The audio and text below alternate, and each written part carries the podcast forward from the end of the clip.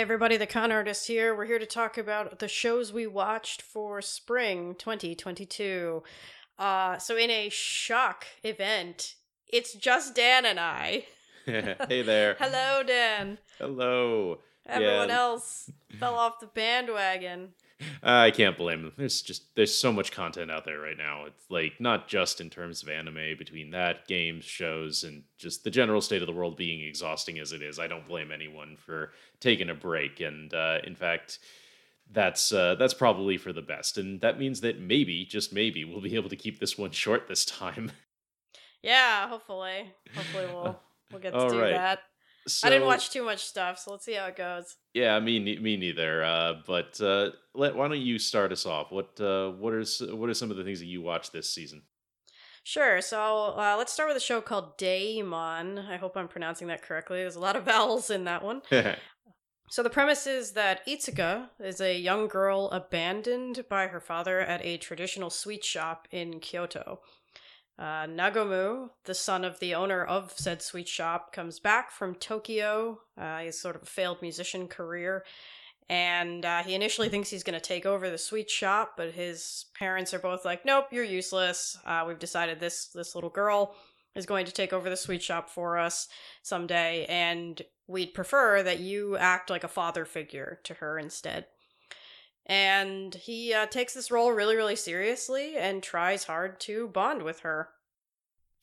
The show is really cute. It's soft slice of lifey. The artwork complements that. It has this really gentle, like, pastel brushwork look. It's very pretty. I really enjoyed it. All the sweets in the show are lovingly rendered. They all look really delicious. When I was in Japan, I went to Nara and I ate some sweets at a sweet shop there, and it really made me miss that and desperately want to go back to Japan to try some of these. I believe they're called wagashi style sweets. They give you a little bit of history of some of the different wagashi sweets and what they represent in Japanese culture. So when the show focused on Nagomu bonding with Itsuka and anything related to Itsuka's trauma related to being abandoned, it was fantastic. Really, really strong. The relationship they were forming was funny. It was heartwarming. It really should have been the sole focus of the show all day, every day. Mm-hmm. I feel there's a butt coming. Yeah, there's a butt coming. By the end of the show, I want to make sure I end with a compliment. By the end of the show, they have a relationship, while not, 100% good to go. Itsuka has formed this trust with Nagomu, which was very, very lovely to see. And I liked it a lot.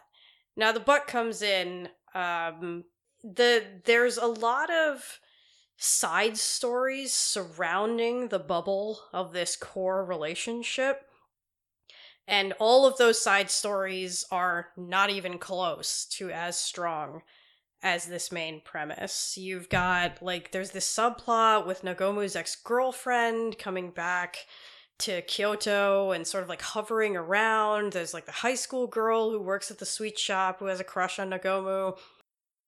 You've got Itsuka's mother who comes back into the picture, which they do, a halfway decent job with that, but then she just becomes this, character from afar because she moves back to France. There's another character that comes in whose arc is literally one episode. She appears and she's like, I am Miss Perfect and I must do everything perfectly. And then that's it. Her arc is just, they teach her she doesn't have to be perfect at everything, and her arc is over in one episode. The pacing felt very odd, and it felt like they were trying to cram in these little side stories when I was like, I don't need any of this. I just need the core relationship of Nagomu desperately trying to bond with this little girl who has deep abandonment issues. And that was great. So I think ultimately here, the side plots did feel a little obtrusive, especially the way it's plotted. They were just jammed in there, and characters would come and go at a pace that I was very confused by. The high school girl is a really good example. She gets, shown that she works at the wagashi sweet shop, and she has a crush on Nagomu, and then she disappears for like 5 episodes or something ridiculous. Like the plot just cuts her out. And for a little while I was like, does this girl still work at the sweet shop? I was going to say, yeah, like doesn't she work there? Is she skipping? Is it just not bothered with? They just don't show her. The camera just doesn't go to her for a while. And I was like, where is this girl? And then they just like bring her back into the fold. And I guess she's been there in the background the whole time. And I was like, show, like what are you doing with this girl? The ex-girlfriend who just kind of like hovers round and round and round. Like, Dan, they broke up with each other by accident in Tokyo, she and Nagomu. And she comes back to Kyoto. And by the middle of the show, she has realized their breakup was an accident, a misunderstanding on both of their parts. But she's just too Japanese to get back together with him. She's like, no, I can't like interfere in his life now. And I was like, girlfriend, just get it done. Like, you both still clearly have a crush on each other. Like, oh. Yeah, that very particular anime, like, not even pining, just, like, resignation towards a, you know, a bygone relationship. Not even, like, you know, you've clearly not moved on, but you're not going to, you know, try to rekindle anything. It's that sort of a deal. Yes, it's that. So she's just like, I'm just going to stick around until I... What? Like, at certain points, other characters are like, why did you come back to Kyoto? Like, what are you doing here? And the answer is very obviously, I'm trying to get back together with Nagomu, but she won't say that. And she's just like, I just need to get out of Tokyo. And you're like, oh, girlfriend, you need to go through your own arc. Like, good luck with that. You gotta learn to love yourself first. Exactly. Love yourself. Those side plots... leave off with basically nothing resolved. I'm just gonna spoil it. By the end of the 12 episodes, you're kind of like, wait, this was the finale episode? I'm kind of on the fence as to whether I would watch more of this. Probably yes, because I already know the characters and it's soft and gentle, but I'm very on the fence about recommending this. I would honestly... gently lean in the no camp. I think you could get what you're getting out of this show out of other shows that probably do it better, and I don't know that they're gonna make more of this, and the resolution didn't feel particularly satisfying. Kind of like eating a sweet. It tasted kind of good while I was eating it, but it's just empty calories at the end of the day, right? I don't really recommend it too hard. But if anything I've said kind of resonates with you and you're just, you don't have a show and you're in the mood for something totally soft and gentle to throw on, it's not a bad choice. Got it. All right. Well, that's a bit disappointing, but, you know, it's still good to hear that there are some, you know, positive aspects of it. And, you know, even in shows where, you know, some of the cladding around it does annoy me, you know, I can usually latch on to, you know, a strong core. So, Maybe worth checking out at some point, but yeah, still sorry that it didn't quite plan out the way that you'd hoped. As far as other shows I've been following, I'll be honest, I did not get to finish this particular season of this show just because of so many other things going on. But a surprise follow-up, a second season of Demon Girl Next Door dropped this season, and I had never expected that show to get a second after, you know, such a long time at this. Well, not that long, I guess, but a pretty significant amount of time. And, you know, weird idiosyncratic shows like that get, you know, dropped and then abandoned all the time. So I'm very shocked that it came back. Yeah, and isn't it also based on a 4-coma? You might have to correct me. I feel like it is. Brendan knows more about it than I do, but I think even he wasn't able to follow. Well, yeah, obviously he wasn't able to follow very far into this season either. So, but yeah, Demon Girl Next Door, basic premise of that show was that, you know, there's this girl who she discovers she's from a long line of like dark sorcerers and like demon human hybrids, and she is the rival of this magical girl, but they very quickly become, you know, friends more than enemies. And it's all about, you know, just the shenanigans she and the magical girl get up to as they sort of try to unravel the mystery of like why her, of like what happened to her father and other, and like a friend of the magical friend or sister. I can never remember for whatever reason, but basically one of the magical girls and the demon girl's father, both, you know, are now have now disappeared. It has, one has something to do with the other, and they're trying to piece it all together. But the real heart of the show is just, like, again, the interactions and shenanigans between, you know, the magical girl, like the soul of one of her ancestors that's trapped in, like, this weird little totem thing, and is, like, you know, trying to help her become more evil, but she's really, really bad at it. So everything ends up just, like, failing hilariously. It's still, you know, the show is still very charming, and it still has, you know, a lot of the humorous moments, like her, the demon girl, like, they are cursed. Their family is actually cursed to be poor for, like, all time. And so, like, even basic amenities to her seem like magic, like, not understanding the internet or Wi-Fi because, you know, she's never had any of that or that sort of thing. And it's, you know, there's actually quite a bit of humor to be brought out of that. All in all, you know, still a fun and charming little show. I'm going to wrap it up. You know, I just wasn't able to keep up with it while I was doing, like, the rest of the, was following the rest of the shows I was tracking this season. So, at least seems to be carrying on from the first season, which I highly recommend. So we'll see if in the long run this one holds up to the first. Sounds absolutely adorable. I mean, I remember Scott and mostly Brendan, but definitely Scott, like, raved about this show. Really, really loved the first season, so... Yeah, for sure. It's a lot of fun. The one thing that I'm kind of disappointed in is that in the first season they make this big deal that, like, the demon girl is, you know, she's, like, a typical kind of, like, she's not like a terrible student or anything, but she's not a very good one either. And she's just generally just, you know, just scraping by financially, socially, everything else. Whereas but she's very friendly and outgoing. Whereas the magical girl is very, like, quiet and reserved, but she's also, for whatever reason, a total gym bro. And, like, hilarious. Being a magical girl, she can, like, bench press ridiculous weights and do all of this other stuff. She's, you know, absurdly strong. And she keeps, like, trying to train or, like, trick the demon girl into, like, going to the gym with her or working out or any of these other things. And she's just, again, just tragically bad at it.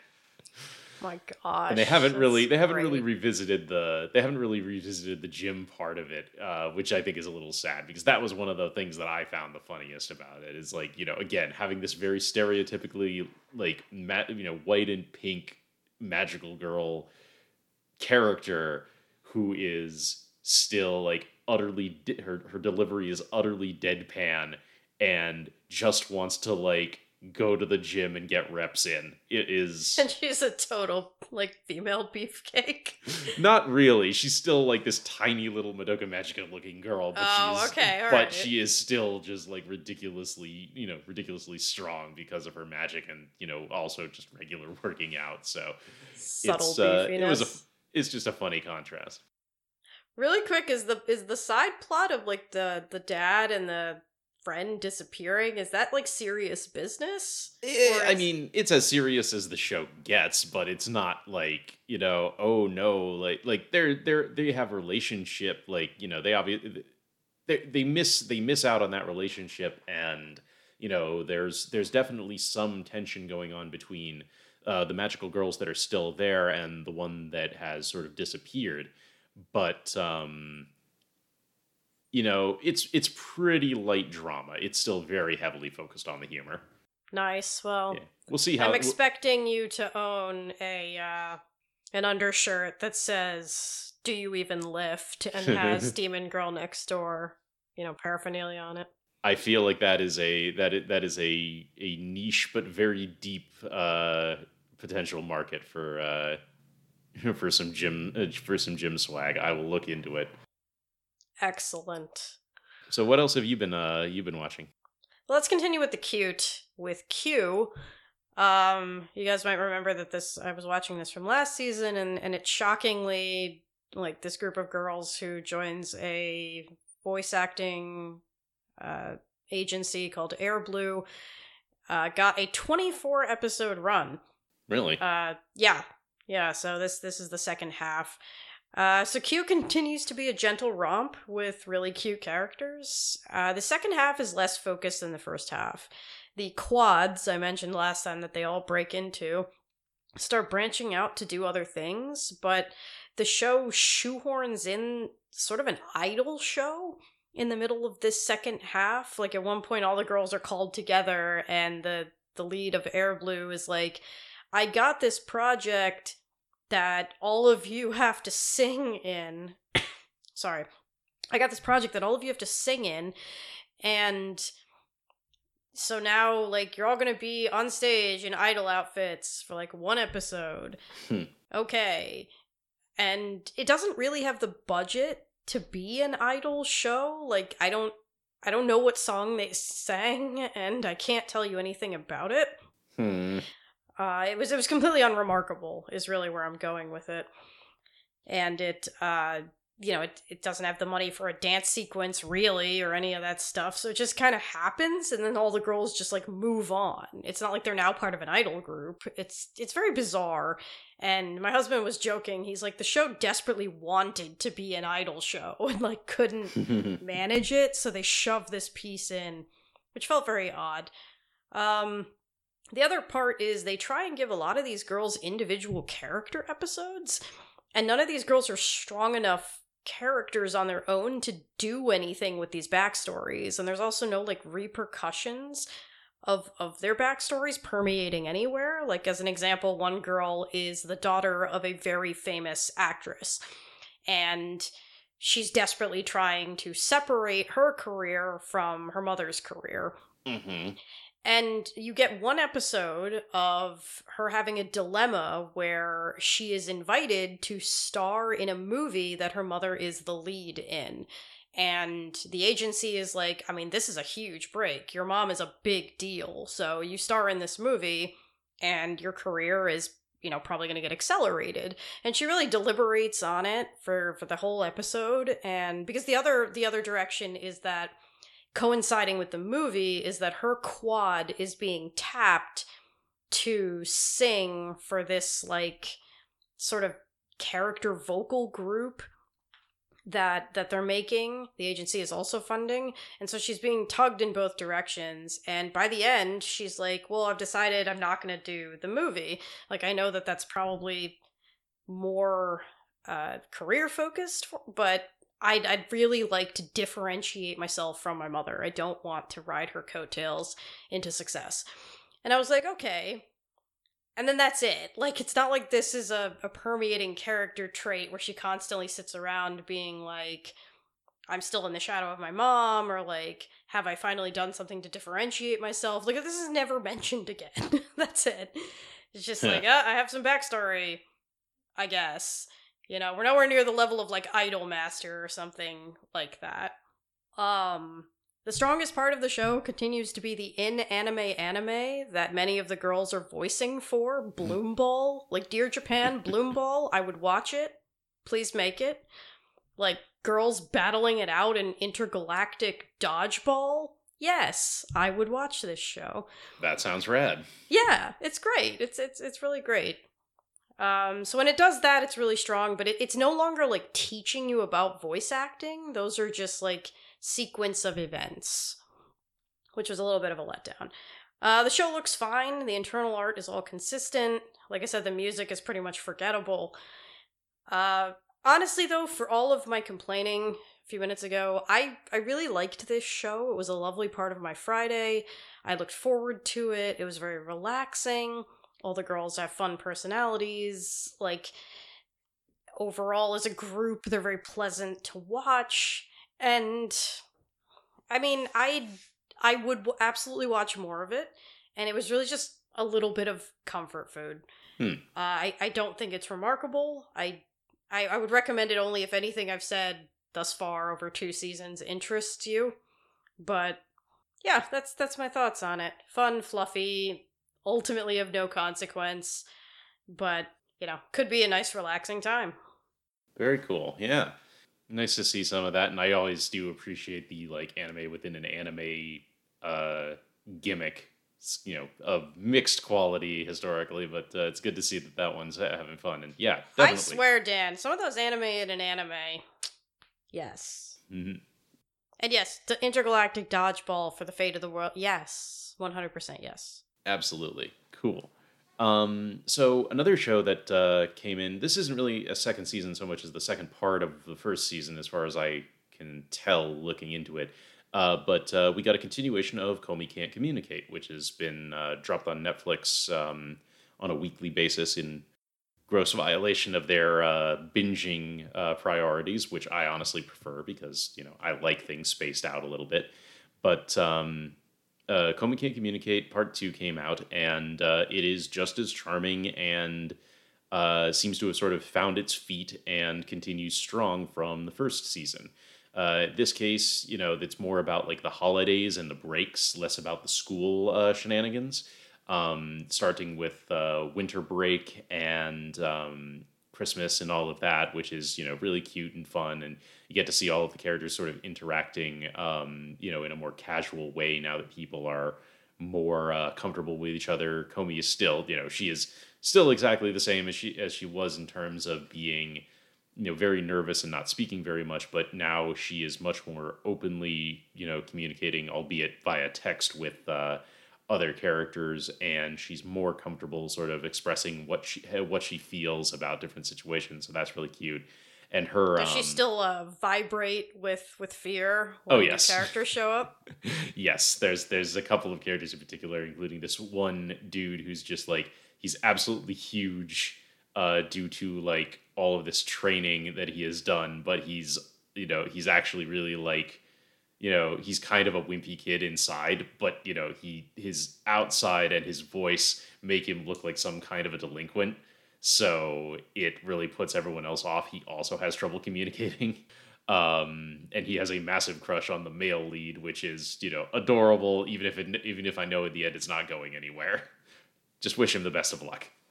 But, yeah, no, Komi's relationship with Tadano, the male lead, also, you know, is starting to come together. It, you know, it's the typical anime thing where, like, nobody wants to commit to anything, and they're both, like, too friggin' shy to figure it out. But, like, one of you people needs to take initiative, and I really hope that it works out, because they are genuinely cute together and good for each other. So it's really nice to see a relatively wholesome, you know, relationship in this sort of thing. You know, that is sweet and innocent without being like too saccharine. I just wanted to get over the hump. You're making me want to check this out, because like when I first saw it, I rolled my eyes so hard at the trailer. I was just like, I don't want another one of these. But last season you promised me Heat Miser, and or last part you promised me Heat Miser. She's still around, just kind of in the background. Okay, Heat Miser showed up, and then, you know, this one sounds like they genuinely work through some of those kinks, so it sounds very cute. Yeah, the problem is that, like, I love the show, I think that it's really sweet, but there is still this one character, like, she was there in the first one, Yanami, I think? I don't remember her exact name, but she's this one girl who outwardly looks quite normal in this school full of weirdos. There's like, you know, like a ninja and a samurai and like one girl wearing like knightly armor and other stuff. There's a lot of weirdos in this school. Like they established that from day one, 8 o'clock, like you say, but it's done there. It's like, okay, fine. We get it. There's a bunch of oddballs here, but this girl, her entire quirk is just that she is extremely pervy towards Komi. Like, okay, deeply, no. Axe deeply, that girl. Deeply unhealthily so. And, like, to the point where it is just so creepy and weird. And she's got, like, this rivalry with this other girl who's got sort of, like, a Chinibyo thing going on. And, like, yes, that's cringy, but in a very different, more understandable way. And it's right, like, oh, yeah. Okay, like, fine. You two want to have, like, your rivalry over who likes Komi more, even though neither of you has an actual chance. Fine, but like, can this one girl just stop being so just skin-crawlingly creepy? In fairness to the show, she more often than not gets her comeuppance or like fails in whatever harebrained scheme she has to like get closer to, touch, or otherwise invade Komi's personal space. But it's still really uncomfortable in a lot of ways. And it's like, if it weren't for that one thing, I could recommend this show without hesitation. But that is going to put a lot of people off, and I sincerely hope that they cut as much of that out of the future seasons as possible, because I do really, I love everything else about that show. That part is just still like, just feel like I need a shower. Oh, okay, dang. Sounds like a real stain then. It is. It's really tragic, because like I said, everything else is super fun and cute, and like even when it's like a little cringy and weird, it's enjoyable. But that part is just kind of painful. Ugh. Well, that's unfortunate, but like you said, hopefully they clear some of that up, because the rest of it sounds genuinely adorable and fun, and you know, just a sweet little thing. Mm, exactly. Dan, we're so gentle and soft. Let's have some murder. Wait, hold on. Let's switch gears to some violence. Yeah, so we are gonna swerve left real hard and talk about Summertime Render. It's a little confusing if this is Summertime Render or Rendering, but the katakana on the manga reads Render, so that's what I'm going with. This show is fantastic. It's got a strong cast of characters. It's got an intriguing central mystery. I haven't seen a show in a very long time where all of these characters are avoiding playing idiot ball so hard. So the central premise of Summertime Render is that Shimpei comes back to the island that he was born on after a really long time away for school. And he comes back for the funeral of his, like, stepsister, but effectively love interest. It's not creepy. It's just his parents passed away and he was taken in by this family. And he comes for one of his very close friends / stepsister / love interest funeral. And during this time, he discovers that the island has effectively been invaded by shadows that are slowly killing people and replacing them on the island. Like a pod people type situation? Yes, like a pod people type situation, except they can actually imitate the person. So it's quite hard to catch on as to whether or not the person is a shadow or not. So he goes into this trying to weed out these shadows, to destroy them, to discover why they are invading the island. He meets another cast of characters who are doing the same thing. He also has a weird scenario where when he dies, he is looping in time.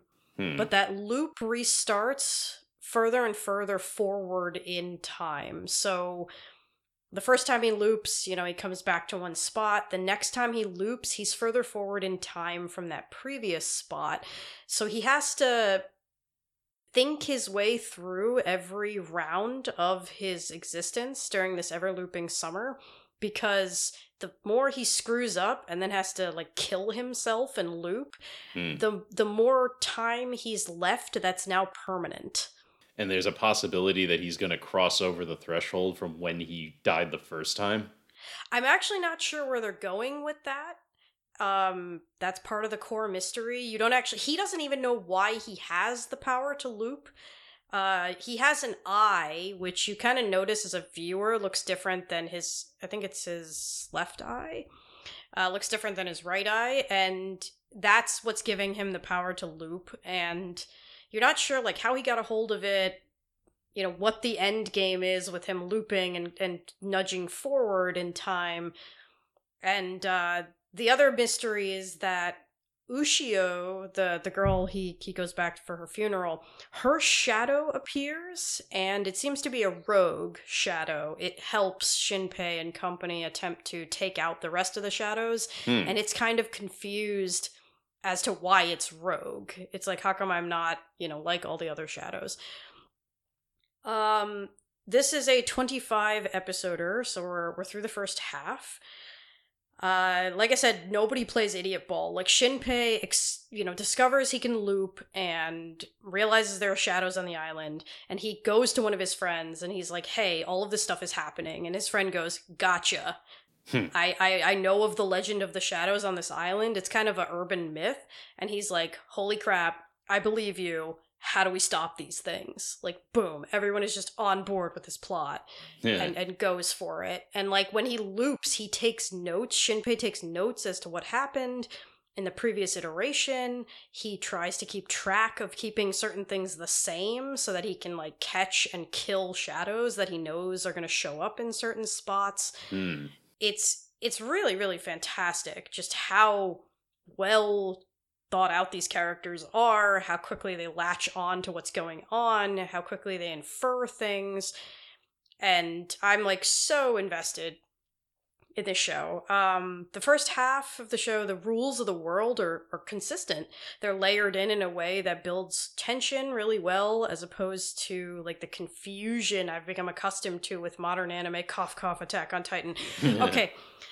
But it's where the points are made up and the rules don't matter. Exactly. The show has Disney funding behind it. Yes, the Disney. Yes. Does not seem like the kind of thing I'd expect the mouse to back. Yeah, I completely agree. But it's got Disney funds behind it, and it shows. It's beautiful. The art direction's fantastic. It looks great the whole way through its run. It also has some fantastic anime faces. Like, Shinpei makes some really amazing faces. So if you're watching and you catch some of those solid, ridiculous anime faces. One thing I just want to note about it before I end is the manga is finished. So what we're watching here is something that actually has the ability to tell a complete story. I don't know that we're going to get a finale by the end of 25 episodes, but it's a show that goes at its pace feeling completely and utterly unburdened by waiting for the original work to complete. And it's so refreshing. Like, I wish this was how anime was made, and it wasn't always this like side story to promoting more manga where it runs into narrative problems a lot of the time. But anyway, I've gushed enough. Watch this show. Highly, highly recommended. It's really, really fantastic. Really good to know. Cool. Well, speaking of shows that generally seem to be coming across very positive, I've been following Spy X Family, which was sort of like the big expected to be hit of the season, as far as I can tell. It was this one a lot of people were talking about. Mm-hmm. Very heavily promoted. A lot of folks were, looking at it. It's, it's got a really great animation team behind it. The writing is incredible. Like, honestly, it is obviously, don't buy too deep into hype for anything, but it is really worth your time. It is a fun, clever, really entertaining show that doesn't always go where you expect it to, but is still predictable enough to be comfortable, if that makes sense. It's not going to shock or surprise you by trying to be too twisty and turny. But not to throw you off guard, but could you get a little specific with that? So I watched episode 1 and 2, and I'm kind of in a burnout a little bit with anime, and it felt like I could tell you all the plot beats of this show right now. It felt like Mr. and Mrs. Smith with a little psychic kid, and I was like, this entire show is just gonna be OMG, I can't quite figure out what the rest of the family's doing, insert hijinks here, and I just felt like I knew everything that was going to happen already, and I was tired of that. That is totally fair, and in many ways it is, again, I wouldn't call it predictable, but it is certainly straightforward, so if you're familiar with, some of the tropes and setups that they're playing with, it isn't going to feel like it isn't going to really surprise you too much.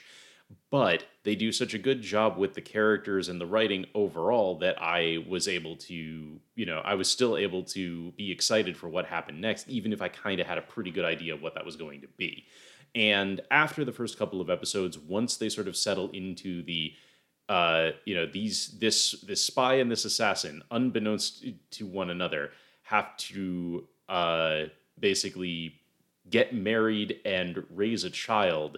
In order for A, his mission to like infiltrate this one government official who is his inner circle by getting his daughter to be friends with his son at this prestigious academy, while while Yor, the woman, the assassin, is doing it because single women in her age bracket are suspicious in this like Cold War-esque world. A lot of W's in that. And she basically needs a husband as a cover so that she can keep being an assassin for this for the country that she lives in, but not draw the suspicion of other elements of the government who may or may not know that, you know, they have this secret like sleeper agent super assassin amongst them.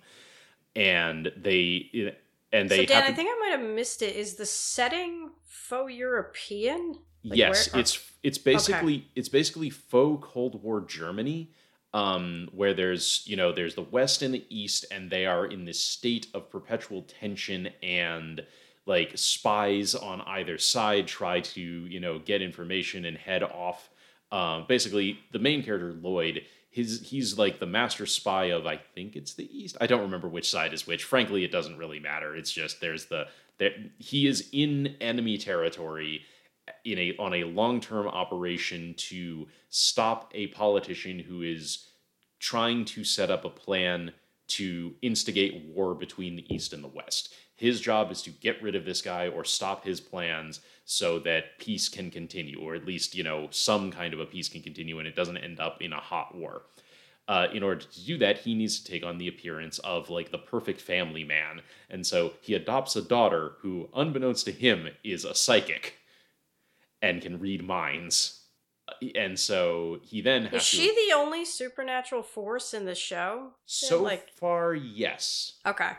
There's other weird stuff, but it's more like typical anime weirdness, if that makes any sense, than any sort of like deliberately supernatural or like pseudoscientific nonsense going on. She's the only one. Obviously, it feels like there's going to be more play with that in the future, but for this first season, it seems like it's much more about establishing the tone and setting. But yeah, so he adopts this psychic child and through a combination of coincidence and shenanigans ends up then running into this assassin while she's also undercover. Now she is working for the country that he's in. So like you said, sort of Mr. and Mrs. Smith working for opposing sides, but neither of them up to this point knows anything about what the other one is doing. And it's less about them hiding who they are. He's a spy. He's used to it. And when she's not in, assassin kill mode, she's very good at keeping a low cover, unless, anything physical is involved. At one point, she's teaching her adopted daughter, how to win at dodgeball and just, utterly obliterates things when throwing this ball because she is just superhumanly strong and athletic and everything else. And that's pretty funny. And that's where a lot of the humor comes in. The other place where a lot of the humor comes in is, this girl being a psychic, but also being 6, doesn't really get everything that's going on. But she also knows that both of her parents are not who they claim to be. And so it's her trying to navigate knowing all of this. And the fact that she knows about her dad's mission and wants to help him because they do really actually care for each other, but is really, really bad at everything academically, physically, everything else, outside of her psychic powers and a genuine wish to be, helpful and useful to the mission. She's just not that good at anything. And so there's a lot of shenanigans, especially in the back half of the show that rely around that. The first half is them, becoming a family, trying to get her into this extremely prestigious school, despite her being terrible at academics and sports and literally everything else. And finally, it's her in school trying to earn enough, merits to get to the point where she can get into this dude's, social circle.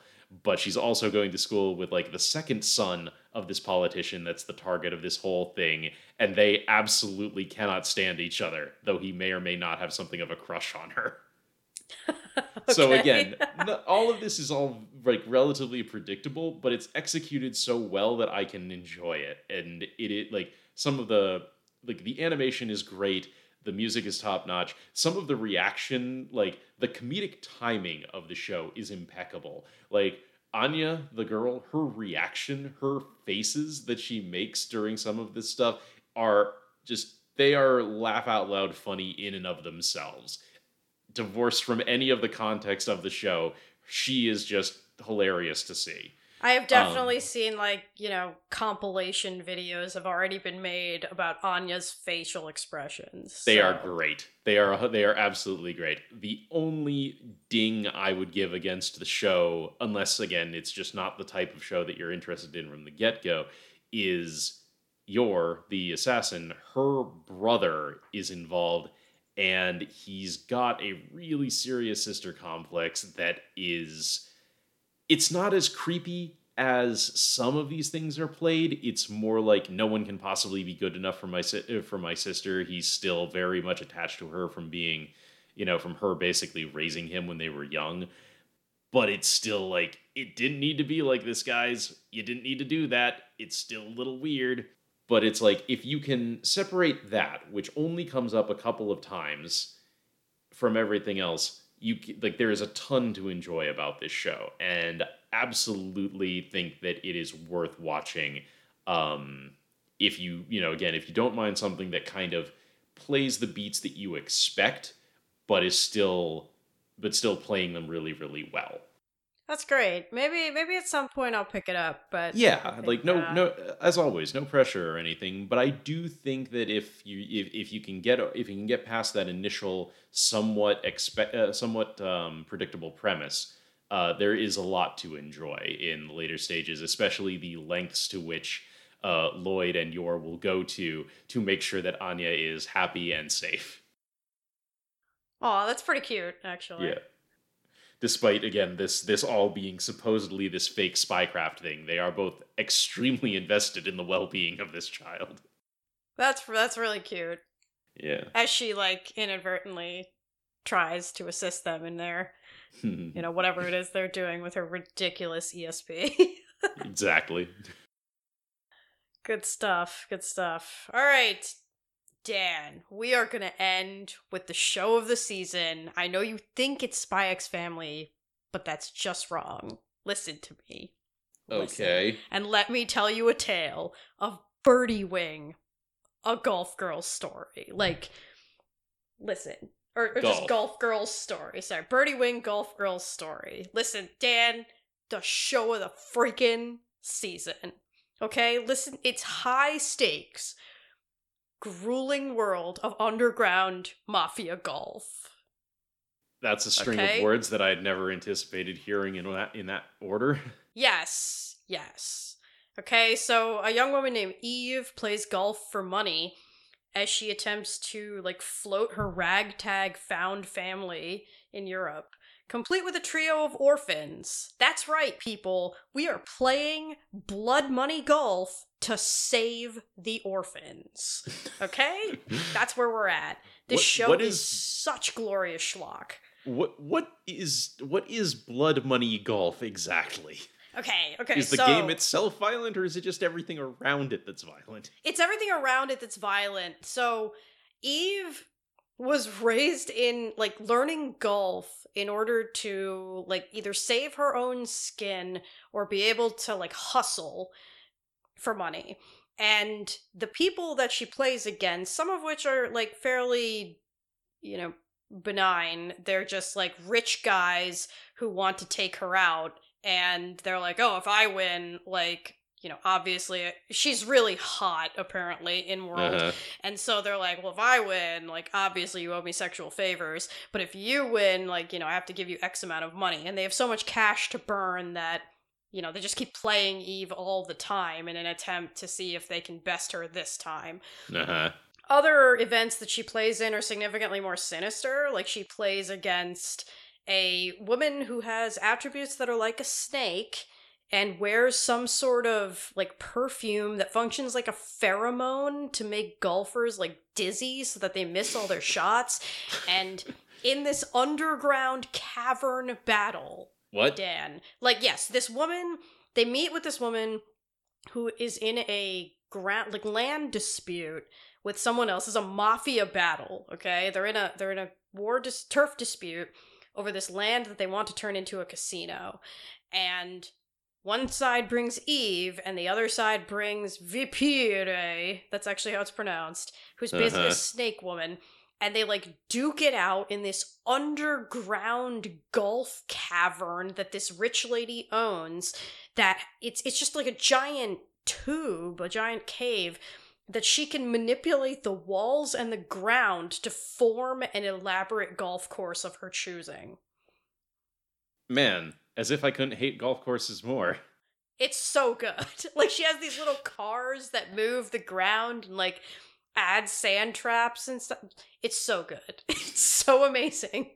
And it was just fantastic. Every underground golfer has a crazy ability. The other thing I wanted to add about Blood Money, was like one of the characters you meet, like she got in with the mafia golfers, because that's a thing. Mm-hmm. Like she golfs for the mafia to hustle. And she lost a mafia battle at some point in her career. And as a result, they took her into an underground bunker and sliced off her arm. And she has a prosthetic. Yeah, we like learn this in one episode where she's battling Eve and like her arm just snaps off at the end of an episode and is like floating in this weird contraption. And she's like, that's right. I gave up my arm for the mafia golf. And I was like, what even is this show? Best show of the season. I was always laughing. At one point, a politician is like shot by a rocket launcher because they're like, the turf war is real. Okay, Dan, it's real. So good all day, forever. Every underground golfer has a crazy ability. Like I mentioned, Vipire can like make you dizzy with her pheromones. Some people can see like the ultimate line the golf ball needs to go in order to go in. Golf physics effectively works like playing Mario Golf, complete with like colored laser beams that come off the ball when you hit them. So Eve, while she's playing, you know, hustling for money, she meets this Japanese girl who's like a prestigious player from a very, very rich family out there in Japan. And that rich girl is like, I won't play you for money because golf is like that, a true sport. And to truly be a golfer, you must like play me in an actual battle of skill. They're like so gay for each other, Dan. It's just painful to watch. And I'm like, oh my gosh. So like declarations of love effectively happen through golf battles. Death threats are made through golf battle. Like Eve's whole shtick is that she hits the ball as hard as humanly possible, Dan. There's no skill involved, okay? She just hits it really hard, and it can go really far towards the hole.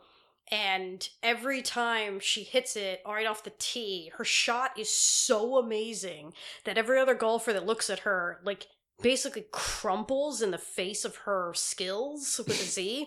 And she's like, that's right. My rainbow bullet has pierced right through you, dead on impact. And you're like, what is even happening?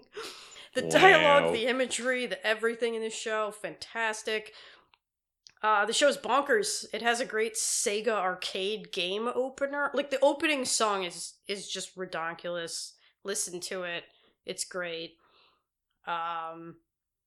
The show looks pretty good, for the most part. Its second half actually is not as strong as the first half. It gets away from mafia battles. And I know. I was like, what? And then it moves us to Japan, where Eve effectively becomes a student at the school that the other girl, Aoi, is at. And they become a doubles pair. This is the one who's, like, got the hots for?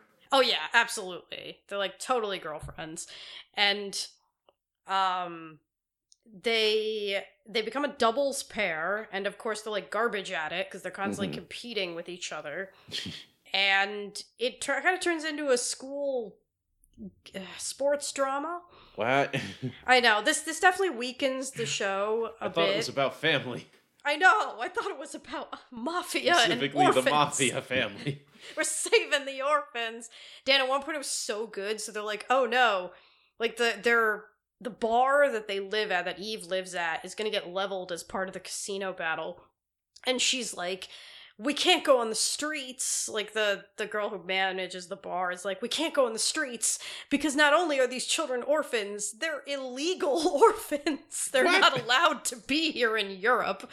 So if someone catches them, like, they'll be deported. And my husband and I are just dying of laughter. We're like, oh, it's not enough that they're orphans. They're illegal orphans who are gonna get deported. So, oh my gosh. So yeah, jumping back, the school drama, it weakens the show a little bit, but it's just filled with such nonsensical, like, hilarious golf powers that these other girls have. The show takes itself very seriously. Mm-hmm. So, like Asaki, if you guys are familiar with that show, or G Gundam, like, you as the audience are sitting there just laughing your rear end off while all the characters in-world are very, very serious about what's going on and, like, Yu-Gi-Oh! Style battling out all their problems or expressing love with golf.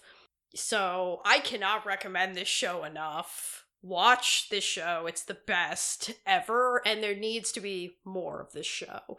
And just in case you're wondering, yes, in Japan, they released the ridiculous outfits that Aoi and Eve wear, and my husband plays golf, and I just really want to buy him some. So Dear Japan, please bring it here to America. I'll buy your merch for Birdie Wing.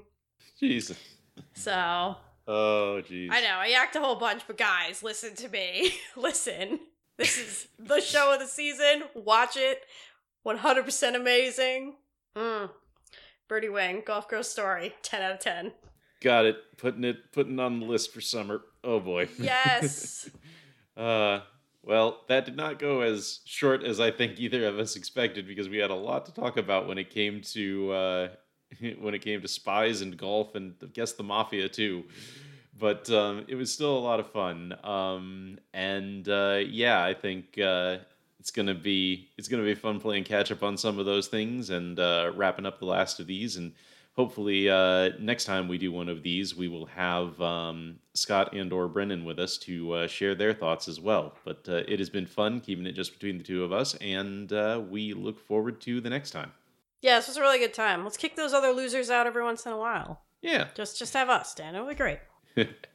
This was a lot of fun, and it was nice to talk to you about all these shows. So to the audience, hopefully you find a show that you like, and 100% make sure you watch Birdie Wing. We'll catch you next time. Bye-bye. This is a podcast by the Con Artists. If you enjoyed this podcast, please subscribe to us on iTunes or your Android podcast app of choice. For more anime and game-related content, please visit us online at theconartistsblog.com. Thanks for listening.